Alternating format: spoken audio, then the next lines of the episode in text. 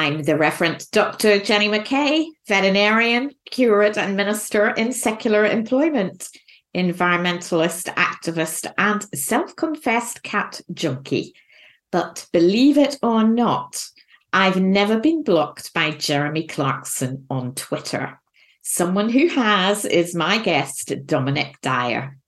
So, Dominic, I'm sure many, including myself, would say that was a badge of honor. But what did you do to upset Mr. Clarkson? Well, you know, we've had a few run ins over the years about his attitudes towards wildlife, uh, badgers and foxes and other wild animals. Um, he's made some quite horrible statements, in my view, on his recent farming program, Amazon Prime, which is, you know, breaking all viewing records. Over 4 million people have seen the recent episode, I think, or a few episodes. Um, and I was truly troubled by what he was saying, as have many people in this local badger group in Oxfordshire that I work closely with. And obviously, you know, in, in the broader wildlife protection movement, um, he's been demonizing badgers, you know, saying horrific things about these animals, putting them in a very sort of human sense, calling them evil and dangerous and vicious and making excuses for people that go around killing them. And, you know, I've worked as chief executive of the Badger Trust for seven years, wrote a book on the badger called Badger to Death. So I'm very familiar with this demonization of badgers within the farming industry. And I think there's a real danger that this man has become a, a significant champion for the farming industry at a very difficult time for farming in this country. Um, for all the wrong reasons, really. I think he's, he's hugely controversial for his comments, but I don't underestimate his influence or his ability to make entertaining television. So it's important, I think, that you know, people like me do question him and call him out on it, which I did, which he didn't like, to be quite frank.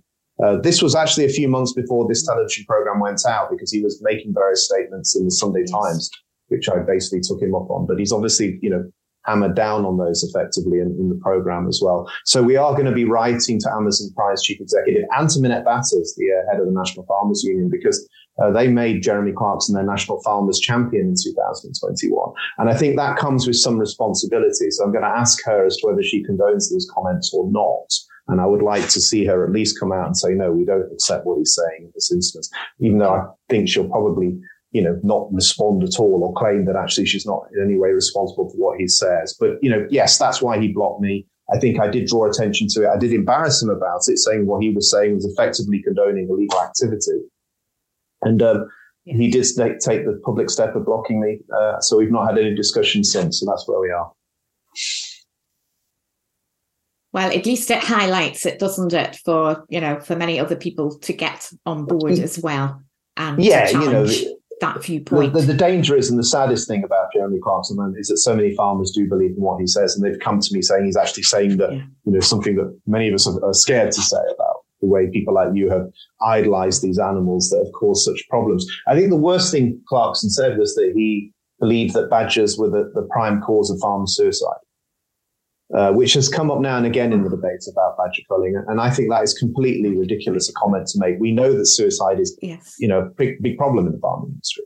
And there are many factors behind that. And I wouldn't say that bovine TB is not one of them. It is, but it's one of many mm. that can drive people to take yes. their lives. But to blame it on one animal, which to be fair, there's little evidence to show that yeah. it is actually a major vector of yes. disease spread to cattle. Most of it is cattle to cattle anyway um, is absolutely ridiculous. And what it does, it reinforces that prejudice that leads to such persecution of this poor animal as well. Well, well done for speaking out absolutely. on that. But you started your work, didn't you, as a civil servant for the Ministry of Agriculture, Fisheries and Food? Can you tell us a little bit about your career now as a wildlife protection campaigner, environmentalist, writer? yeah, I suppose, you know, I was fortunate. I, I, ended up in the Ministry of Agriculture. I was one of these people that went into the civil service at the age of 16 without much in the way of qualifications after leaving school. Um, I started working on a building site for a while. I didn't like being outside. So I said to my parents, I wanted to get a job in, in an office. So I, I, I applied for what was called the Civil Service Commission in those days, where you sort of applied for a job and you didn't know what department you were going to get. I went along, did well in the interview they said they were going to appoint me as an admin assistant, a junior admin, clerk, effectively.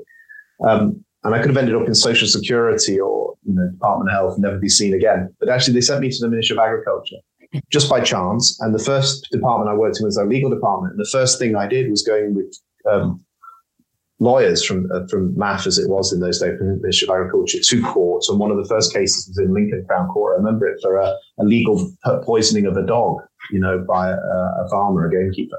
Um, So from the very beginning, I of a lot of what I'm involved with today. I was I was very much involved with in terms of working in Whitehall. I worked in agriculture, organic farming, trade policy, a lot of stuff in Europe as I, as I went on as well through my career in Whitehall. And then went to work in the food industry and got very involved in the sort of development of plant-based foods. So in the early noughties, I worked in an organization called the Food and Drink Federation, helping them develop their vegetarian, vegan, functional food businesses and then trade groups, working with the likes of Linda McCartney Foods, Cauldron, Alpro, uh, Quorn, you know, companies in those days that were relatively mm. small developing businesses have now become much bigger, well-known brands. Of course, that market has expanded rapidly.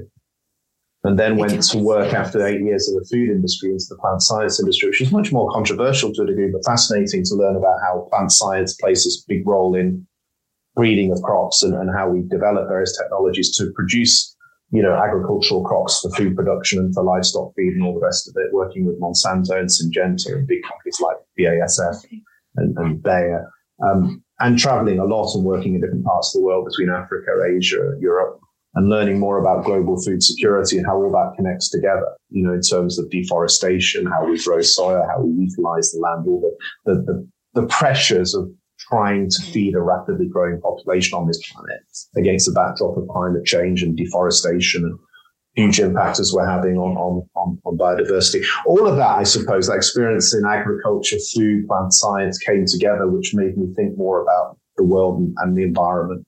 Became a trustee of a charity called Care for Wild International while I was head of the Crop Protection Association around 2009, 2010. And then in time went on, I decided really that I gave, I wanted to give up a well-paid lobbying corporate area of work to work in wildlife rather than just be a trustee to get more involved. So I actually gave up a well-paid job to go and work for Care for the Wild on a staff basis to develop firstly their areas of work around bovine TB and badgers, which led to me what I went on to do. Right. And also to deal with the growing concerns I had having spent time in Africa about the poaching of elephants and ivory. I'd written a few pieces in the Sunday Times about, you know, what was happening on the ground, the need to to bring more security elements and, and, military expertise on the ground into Africa to take on the poachers and things, which created quite a lot of interest. Mm. So I, I, sort of had a route into wildlife conservation that way. It was quite unique and different to many other people, but I brought a lot of skills and knowledge with me as a good communicator, a good lobbyist, a good campaigner. But I took all those skills into the wildlife world. Went on to become chief executive of the Badger Trust, worked with Born Free at the same time doing policy work I now sit on the board of Wildlife Countryside Link, which is like the NGO group for all the big wildlife conservation organizations. I sit on the board of the Royal College of Veterinary Surgeons, Veterinary Nurses Council, so I'm very involved in the debates about animal welfare in the veterinary industry as well.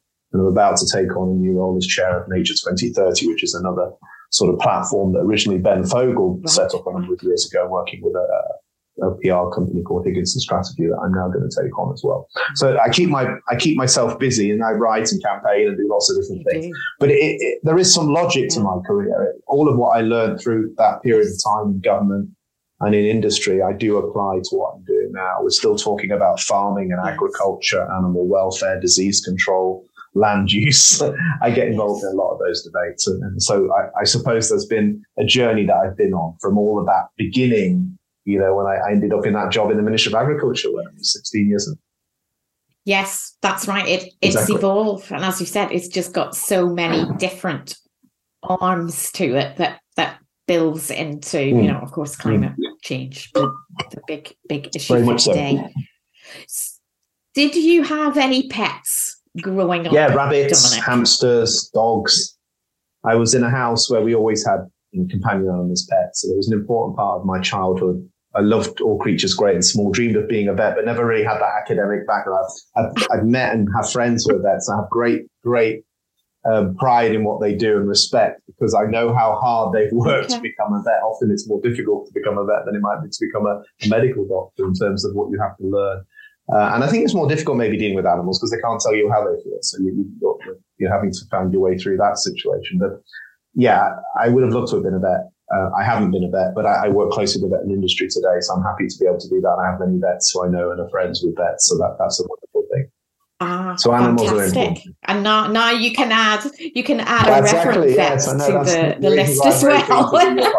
thank you so much for me to. But yeah, yeah, animals have always been important. Speech combination. Um, but as I got older, oh, yeah. I suppose I've got much more involved in the political debates about animals and about the emotional connection we have with them and then taking on governments and industry and businesses about protecting them. So right. I've become, in some ways, a controversial figure because I've stood up for animals and, and become the voice for the voiceless. It's a phrase I often use, but to me, that's important. The older I get, the more passionate I feel about the need to do that. Okay. So, can you tell me a little bit about your role as an advisor to Power of mm. One? How you first became involved in that, and maybe for for some people who don't know what is Power of One. Yeah, well, Power of One was a project that um, a lawyer called Samantha Hutchison that works in the city came up with, and I only met Samantha in the early part of last year. She was introduced to me by a friend, and I've always been interested in uh, animal rescue work. I'd spent time in Romania and have worked with a lot of different charities rescuing dogs from the streets of Central Eastern Europe and other countries and then trying to rehome them here. And when I met Samantha, she told me, well, I've been funding quite a lot of these organizations. You know, she's fortunate. She's very well paid in what she does, very, very good at what she does. And I've been giving them money and as sort of, you know, people that have introduced me and I'm supporting them. But I actually want to set up a, an organization of my own that can really begin to get money into a large number of small animal welfare charities, maybe not the bigger ones, but the ones that are often women, you know, doing terribly difficult work in countries like Turkey or, um, you know, Sri Lanka or Egypt. These are the sort of countries that she's been supporting organizations in. And uh, I was really taken by that. And I thought this is really something I want to do. And she had this big event going on in London. She had Leona Lewis flying over from America to sing at it and, and spent an awful lot of money and time putting it together. And she asked me, will you come and speak? And I, I said, yes, I would. And mm-hmm. when we sort of planned this, you know, the Ukraine war had broken out and there was this huge rush of people coming out of Ukraine with their companion animals. Uh, so I thought actually what we could do is try and draw attention to that issue on the night. And we brought a number of charities together who were active in Ukraine, helping people and animals, which we brought onto the stage. And I spoke about the importance of what was happening around this terrible conflict. And we produced a little film. I think it was very moving. The audience, you know, which a lot of city bankers and people like that were really very taken by some of what I said on that night about that connection between people and animals. And also it come on the back of the Nowzad Animal Rescue Project I've been involved with in Afghanistan that had become a, a big political scandal and problem. Um, but also was something very much fresh in people's minds. So I brought all of that together on the night. So I think what Samantha's doing is really important and I continue to support and work with her. We're going to be at a celebrity boxing match that she supports a, a boxer called Jack right. McGann that's going to fight on Friday with that. So Tom Hardy's going to be there as well. Um, so, you know, she's sort of involved in doing these things that are helping raise money and support for the, for the organization she's giving support to. And it, a lot of it is to do with women empowerment as well. So we're not just talking about animals, we're talking about human rights. A lot of the countries that people are operating in, it's difficult for women to be independent and strong and to take on governments and local authorities, but many of them are doing that to protect animals, which I think is really important work. Yeah, absolutely. I think just when you were talking about Ukraine, it was such a touching image, wasn't it? People running with their, their cat cages and and their dogs. They they didn't want to leave them behind. I don't think I'd ever seen anything quite like no, that. No, I think it was a conflict that brought um, that to everyone's attention. I think if you knew a bit about Ukraine, you would have known they had a, a significant companion animal, you know, side of their lives. That it was something the way the country had a a large number of animals in private ownership, significant growing animal welfare industry, if that's the word to use.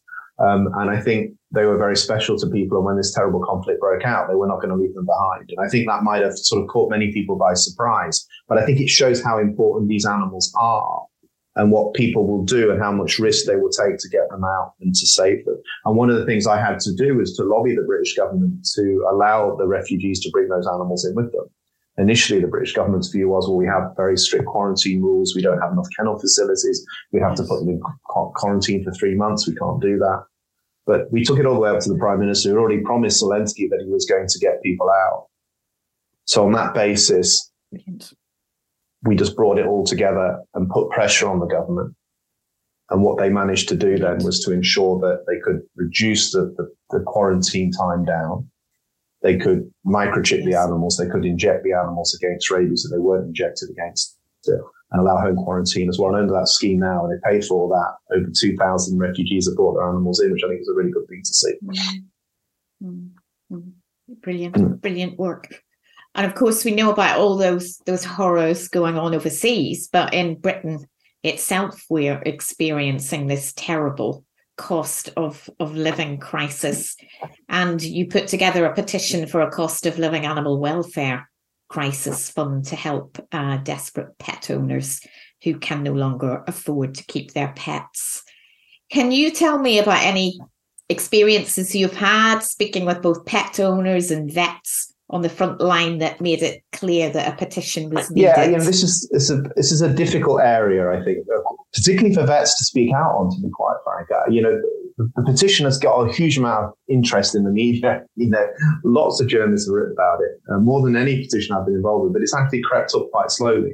And the part of the reason for that is because I think the big animal charities have all looked at it and gone, we're not quite certain as to whether we should get ourselves behind this or not. We know there's a crisis. We know what Dominic is saying is absolutely right, but we're not quite certain if there's a role for government or not. I think as time goes on, I think everyone's beginning to recognize actually there's a lot of common sense, as it were, in the position that we've taken. Mm-hmm. And I did consult and work with vets on some of the thoughts going into that petition about what we were asking for. Um, do we have a crisis? Yes, we do. What are the, the, the, proportions of that? I think are going to be huge if we don't get a grip on it. Um, we have a significant problem with over 14 million animal owners in this country. And I would say 40, 50% of them are beginning to struggle to maintain the health of their animals, to feed them, to get the vet bills, vet insurance, because of significant rising costs in the household budgets and everything else. And there's only way that one way that's going to go is you're going to find that many people are going to be in a situation, and they're already seeing this. You can talk to vets; they are doing this. They are putting animals to sleep because people can't afford to keep them. And the charities that provide, you know, backup facilities to house and rehome are completely flooded, so there's no spare capacity there. Um, and I think the government needs to sit up and do something, if only because all these millions of animals are a huge part of our economy because, you know, they basically ensure that vets have work, that pet food manufacturers have people to sell to, that pet insurance companies can insure. They're worth billions. Putting those animals to sleep is an animal welfare tragedy, but also an economic problem. So what I'm saying is let's just connect the dots and let the British Veterinary Association, the RSPCA, the Dogs Trust, let's all come together. Let's support giving more funding to organizations like Blue Cross, for example, PDSA, so they can expand the services they can provide. More pet food to go into food banks across the country. So every food bank has a pet food bank alongside it.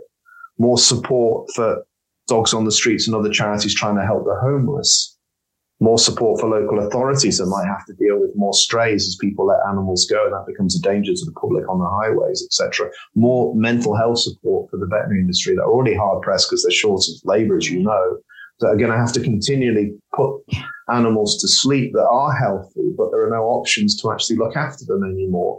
Um, so yes, I, am not giving up on it. I keep pressing it, and I'm pleased that journalists keep writing about it. And I was speaking about it in Parliament last week. We've got a debate at the Liberal Democrat conference coming off on animal welfare in, on the 18th of March at their conference in York, and I'll be talking about it there. Um, so we keep pressing. But what I do want to see, I, I hope, is that the, the charities and the veterinary industry do come together and accept that actually we need to be forcing the government to do something because I think if we if we just think that we'll all try and deal with it in our own little way, this crisis is going to get worse, not better not going to no. And and people bought so many pets absolutely there were millions that came in. so that's an additional problem on, on top of the 10 12 million you've got another 3 million. Whatever the figures are astounding. They're large. Um, and you know if you went back to the second world war which i mentioned in the petition that you know over three quarters of a million animals were put to sleep in 1939 um, because the government basically said that we're not going to be able to feed them. So, you know, that was a huge cull of animals effectively. But we could see a similar figure of animals being put to sleep as a result of this crisis, as we saw in that period of time. So I think we've really got to wake up to that reality. Yes, yes. And thank you for doing that because, of course, I'm mm. I'm a vet. no, well. and, and you know, so you, you know the situation, and ultimately, as a vet, you have to take the best, you know, choice for the animal and its welfare. And if someone comes into you and says, "Listen, I can't afford to keep this. There's yes. nowhere for it to go," I know I saw a lady on television a few weeks ago. She's doing a lot of interviews as a vet. And she's taken in 14 dogs herself which is amazing and incredible. But you know, realistically, most people won't do that. No, we you can't, can't keep you doing can't that. Keep no, they've got no. to go somewhere, uh, and and and that's that's no. the problem that we face at the moment. Shifting topic slightly, uh, moving on to the, the topic of fox hunting, which of course is an increasingly politically toxic activity. That's what you said, wasn't it? Increasingly politically toxic activity, which should be consigned to the history books. Why do you think that cons- successive conservative governments have been so reluctant? Yeah, I talked about this at the All Party Animal Welfare Group in Parliament this week, and um. I said that I put the blame firmly on the government's door because ultimately, mm. um, and I did have this discussion with Zac Goldsmith and people around Boris Johnson in 2019 when they were developing a manifesto for the election. They came to me and others and said, "Listen, what can we do on the Hunting Act?" And I said, "You can do this on the Hunting Act. You can basically enforce it, shut the loopholes, stop trail hunting, stop the use of terrier men, stop the use of various." derogations that allow snag hunting. Uh, and then you basically will have a piece of legislation which has massive public support being enforced properly, and that will relieve the pressure on the police and stop wildlife crime. And that's something all of us should want to see. And it will, you know, ensure that we don't have hounds running across roads or railway lines and all the rest of it. Didn't do it. They didn't do it because various interest groups in the Countryside Alliance had influence within the Conservative Party, etc. And now you can see the results. We have packs of hounds out of control. Um, you have, you know, huntsmen throwing hounds to, you know, to, uh, foxes to the hounds, as we saw David and Vale hunt. You saw the Norfolk um, hunt video footage uh, with the, the, chasing down the fox in the yard on television last week, and then across it, it, is absolutely constant, and it's it, it is so now toxic that. And, and Rupert Evelyn at ITN News has been doing an amazing job. You know, he's been on this constantly, getting it on primetime television to a degree that I think it's almost becoming untenable for these hunts to continue now. Um, so yes, it's toxic, but it needs to end. We have Labour as a government in waiting. There's no question about that, looking at where the polls are going, but they've got to finish the job they started in 2004. So we're saying to them, it's one thing as condemning the Conservative government for allowing this to happen, but what are you actually going to do to bring it to an end? How can you come in in the first 100 days is what we'd like to see and ensure that legislation mm. is hammered down and enforced properly yes. and we stop it. There should be no packs of foxhounds anywhere in the country. If you're going to have uh, dogs chasing a scent, you can use bloodhounds, and they can chase. Uh, they can chase what, a, a, um, a, trail, yeah. and they will never chase down a fox and kill it. It's not what they do. It's the dogs they are using, yeah. and the way they're using them as packs that allows the continual killing of wildlife. And it's those dogs that are out of control that are dangers to people's homes and gardens and pets and on the highway and railway lines. So all of this comes down to the use of foxhounds in the way that they're used at the moment.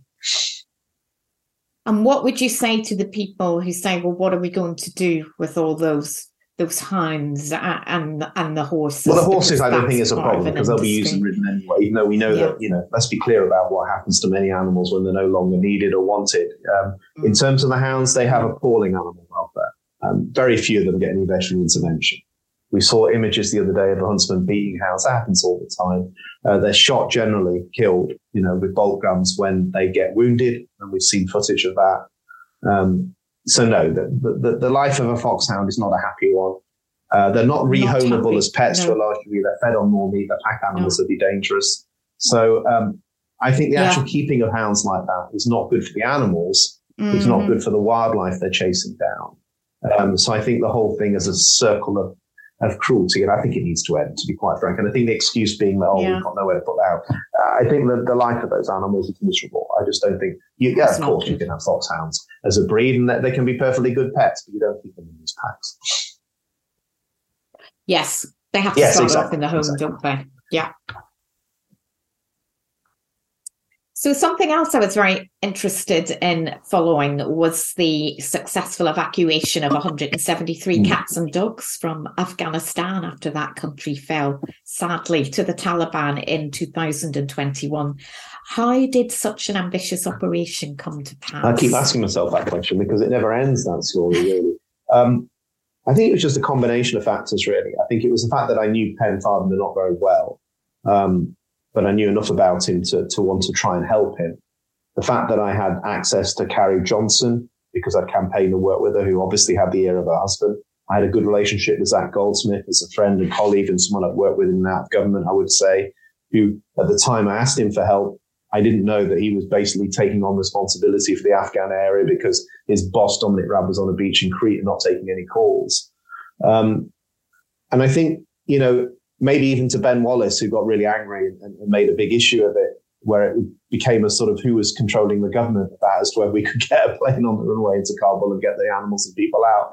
Um, it sort of played out. I think, to be fair, the, the documentary makers, Channel 4 that made Animal Airlift, uh, did an excellent job with it. And I worked really hard with them mm. to try and ensure that the whole political story came into, the, into, into this piece. Because I think it was a story of bravery and compassion from Pen's side of things. It was a story of dirty politics and dealings in government. It was a story of how we managed to build this social media campaign at a moment when I think people were coming out of COVID, and it came on the back of the um, Geronimo the alpaca story, which was also massive. So I, I did this two weeks of yes, this alpaca story that was front page in all the newspapers, went absolutely insane. And suddenly I went exactly from that into this campaigning for getting Pen and these people out. And I think it was a it was a crazy summer. It was a summer where we'd come out of COVID and we're beginning to try and come back to some type of normality. And suddenly we had this story of the alpaca that really caught people's imagination. And then suddenly we had this terrible situation in Afghanistan where the dogs did become a big issue because I think a lot of people couldn't really see that they could do anything to help this terrible problem. But ultimately, what we were trying to do was get the vets, vet nurses, and their families out. And when I'd started, it was very much lobbying for that. We went to the RCVS and BVA. They both wrote to the Prime Minister to support what we were doing. It was all about the people. It was only when we had this American billionaire that came to us, uh, Spencer Haber in the US, who I initially spoke to him and got Pen on a, a, Zoom call with him in New York. And like after half an hour, he sort of wired half a million pounds to us and said, listen, that's your money. Go and get the plane. and, and, and it was only then that suddenly we thought we could do it. You know, we could actually get this aircraft onto the runway. And I think once that happened, that's when we pushed it really hard and the government had no choice but to see it through. But that's when the defense secretary sort of came out and said, I don't like this. I don't want this at all. Um, and as time went on, it, it, became a bit of a sparring match between me and him and the media and all the problems that came about. But I think it became a political scandal only because Boris Johnson would not admit to what he did. He didn't admit that he got the visas for the staff and their families to get them out, which he did. He didn't admit that he overruled yes. Ben Wallace's attempt to try and prevent us putting an aeroplane on, on the runway, which meant that he had to actually even authorize that plane to land and give us the authorization, which we got. And then ultimately, that when we couldn't get the people through the gate, that actually we could smuggle them to the border and then actually Dominic Raab as foreign secretary facilitated them through into Pakistan and then back into Britain. They were the only group to come out, by the way, after that evacuation, the immediate period. So they were a unique oh, group right, of people right. uh, with that, that, unique sort of pass of entry to the UK. Yes. But the great story is that those men, women, and children are now here safely, children in school, and they'll have lives. The tragedy is that you know a lot of people were left behind and were never able to get out. And I went back to try and help some others with Mayhew charity that we tried to get out. We got them to Pakistan, but we've not been able to get them to, to Britain right. uh, because, you know, this government just don't want to take refugees. Uh, and particularly when the Ukraine war came about, even less so with what happened in Africa. Um, so that, that, that is, is, is, is, a sadder end to trying to help others. But I think the Nowzad story is one of compassion, care, bravery, commitment, uh, political skullduggery, social media campaigning, the media, uh, all of it, which made it a fascinating story. Uh, and I think it, it, it, taught me about how government works and how things can happen at certain times. But I sometimes step back and think it was still a, a, a very crazy two weeks in August. Mm-hmm. But, um, you yeah, probably will never see anything the yeah, like of that. What you achieved. You know? No. I think my social media in those no, two weeks reached 80 not. million people, which is just crazy. you know, I was doing like little videos from my kitchen that were reaching millions of people in, that, in a matter of hours. So you could see that this was a back to back interviews on Good Morning Britain, and Pen was doing lots of stuff from Afghanistan. All the media we were getting was huge. Yes. So I think we created this massive amount of momentum, but it did cause um, a dilemma because ultimately Pen left Afghanistan on a plane with lots of animals with no people because the people couldn't get through the gate. Uh, and that started this pets before yes. people argument that, you know, yes which was rubbish. rubbish. But it was a it was a very good way of trying to undermine what we tried to do. Um, and so I think the documentary did get that across very well. And also yes. the pets before people yeah. thing was turned on its head by what we did with Ukraine because it was pets and people mm-hmm. with Ukraine. And, and, and so we yeah, went back and said, actually, you've got to bring these people in. So uh, that's yeah. the rest is for the history books, well really. Well done. yeah. Well done. And of course, there's always a new disaster coming along, isn't there? And and recently, in the last two weeks, we've seen the awful tragedy in Turkey with the earthquake. And I saw that you lost one of your uh, search dogs. Yeah, it wasn't mine. This is a dog that w- was from a Mexican team, but I was drawing attention to it, and it became a big issue. I think that to me, you know, okay. Turkey is a country I know well. I've travelled uh, and been in and out of Turkey over many years, um, but I was always concerned about what we've seen in reducing to street dogs in recent years, particularly in the last 12 months. Mm. Uh, laws were brought in for municipalities to round up dogs, bring them into kill shelters, and there's been some horrific slaughter and treatment of dogs. And there was a, a, a, case, you know, a few months ago of a dog's being beaten with a spade over the head in, in, in the east of the country, which went viral on social media. And, and some people like me were, were, were, very much part of that discussion. I was doing interviews on the media. And some of this was getting picked up back in Turkey.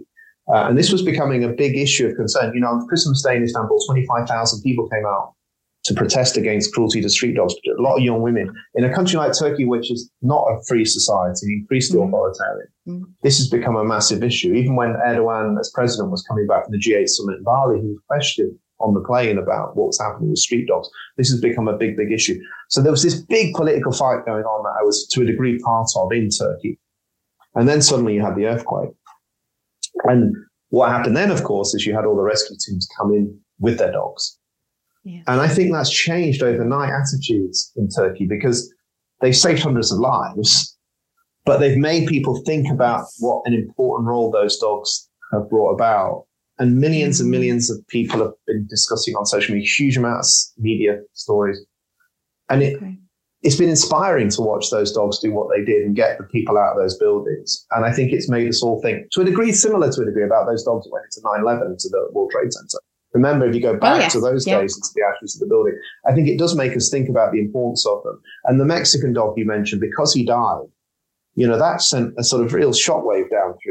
Society in Turkey. And then, like, if you go into football matches, they have big banners of it. You know, people were saying, um, yeah. when he went back to Mexico, there was a whole, you know, took the, the animal back. There was a, a ceremony and everything for him. And then the other start of the story has been post that immediate aftermath where you've been trying to rescue people, now it's the rubble of the buildings. But there's been a lot of animals left in, in the buildings. A lot of cats oh, yeah. have been left yes. in apartment. But, and what's happened is that people have wanted to get those animals out and reunite them with their owners. And there's been a massive amount of effort made to go into those buildings to get those animals out. So you've seen some of the dogs lifted out of the rubble. You've seen even helicopters that the media have paid for these to drop people yes, down to get right. cats out. Now this is what it just turns on its head something we've been sort of campaigning about animals. So I, I think with the elections coming from in June, that could see Erdogan lose power, to be quite honest, because that would be the other aftermath of this earthquake. And I think that personally would be a, a very good thing. Um, and in polling in the last few months, you've seen that animal rights was one of the most important issues in Turkey.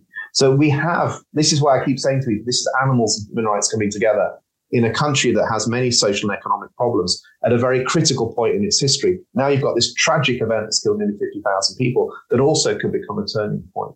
And I think in, a culmination of all of that will be yes. that there'll be stronger yes. animal rights laws, more respect for dogs and cats. And I hope a recognition this type of brutal cruelty should not happen and actually taints Turkish society and its image around the world.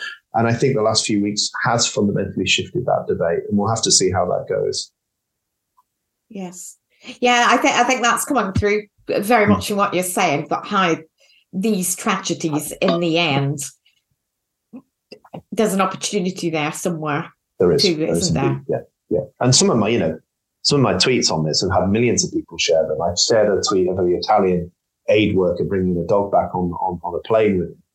Because Turkish Airlines and others have allowed the aid workers to fly back first class with the dogs on the seats, which is great. And it's what you should be seeing, of course. But I just shared that one image, and I think it's shared about four million times. You know, and lots of well-known people in Turkey in the media and singers with millions of what we're all sharing it. And I think it does show this has really caught people's imagination in Turkey.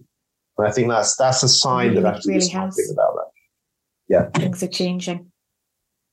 And you did recently post a very, very heartwarming video of uh, this young Turkish girl, and she was co- showing kindness and understanding to these animals. And I guess absolutely, what, and that was posted before saying. the earthquake was an example again because I've got mm. lots of groups. You know, I've got thousands of followers in Turkey that send me material all the time. And then I see how we can use it, uh, and that was one of the pieces they sent me. But I, I, think that is important because it's a cultural thing. There are certain people in the more religious yeah. communities within Turkey that have taken a less sympathetic view to street dogs.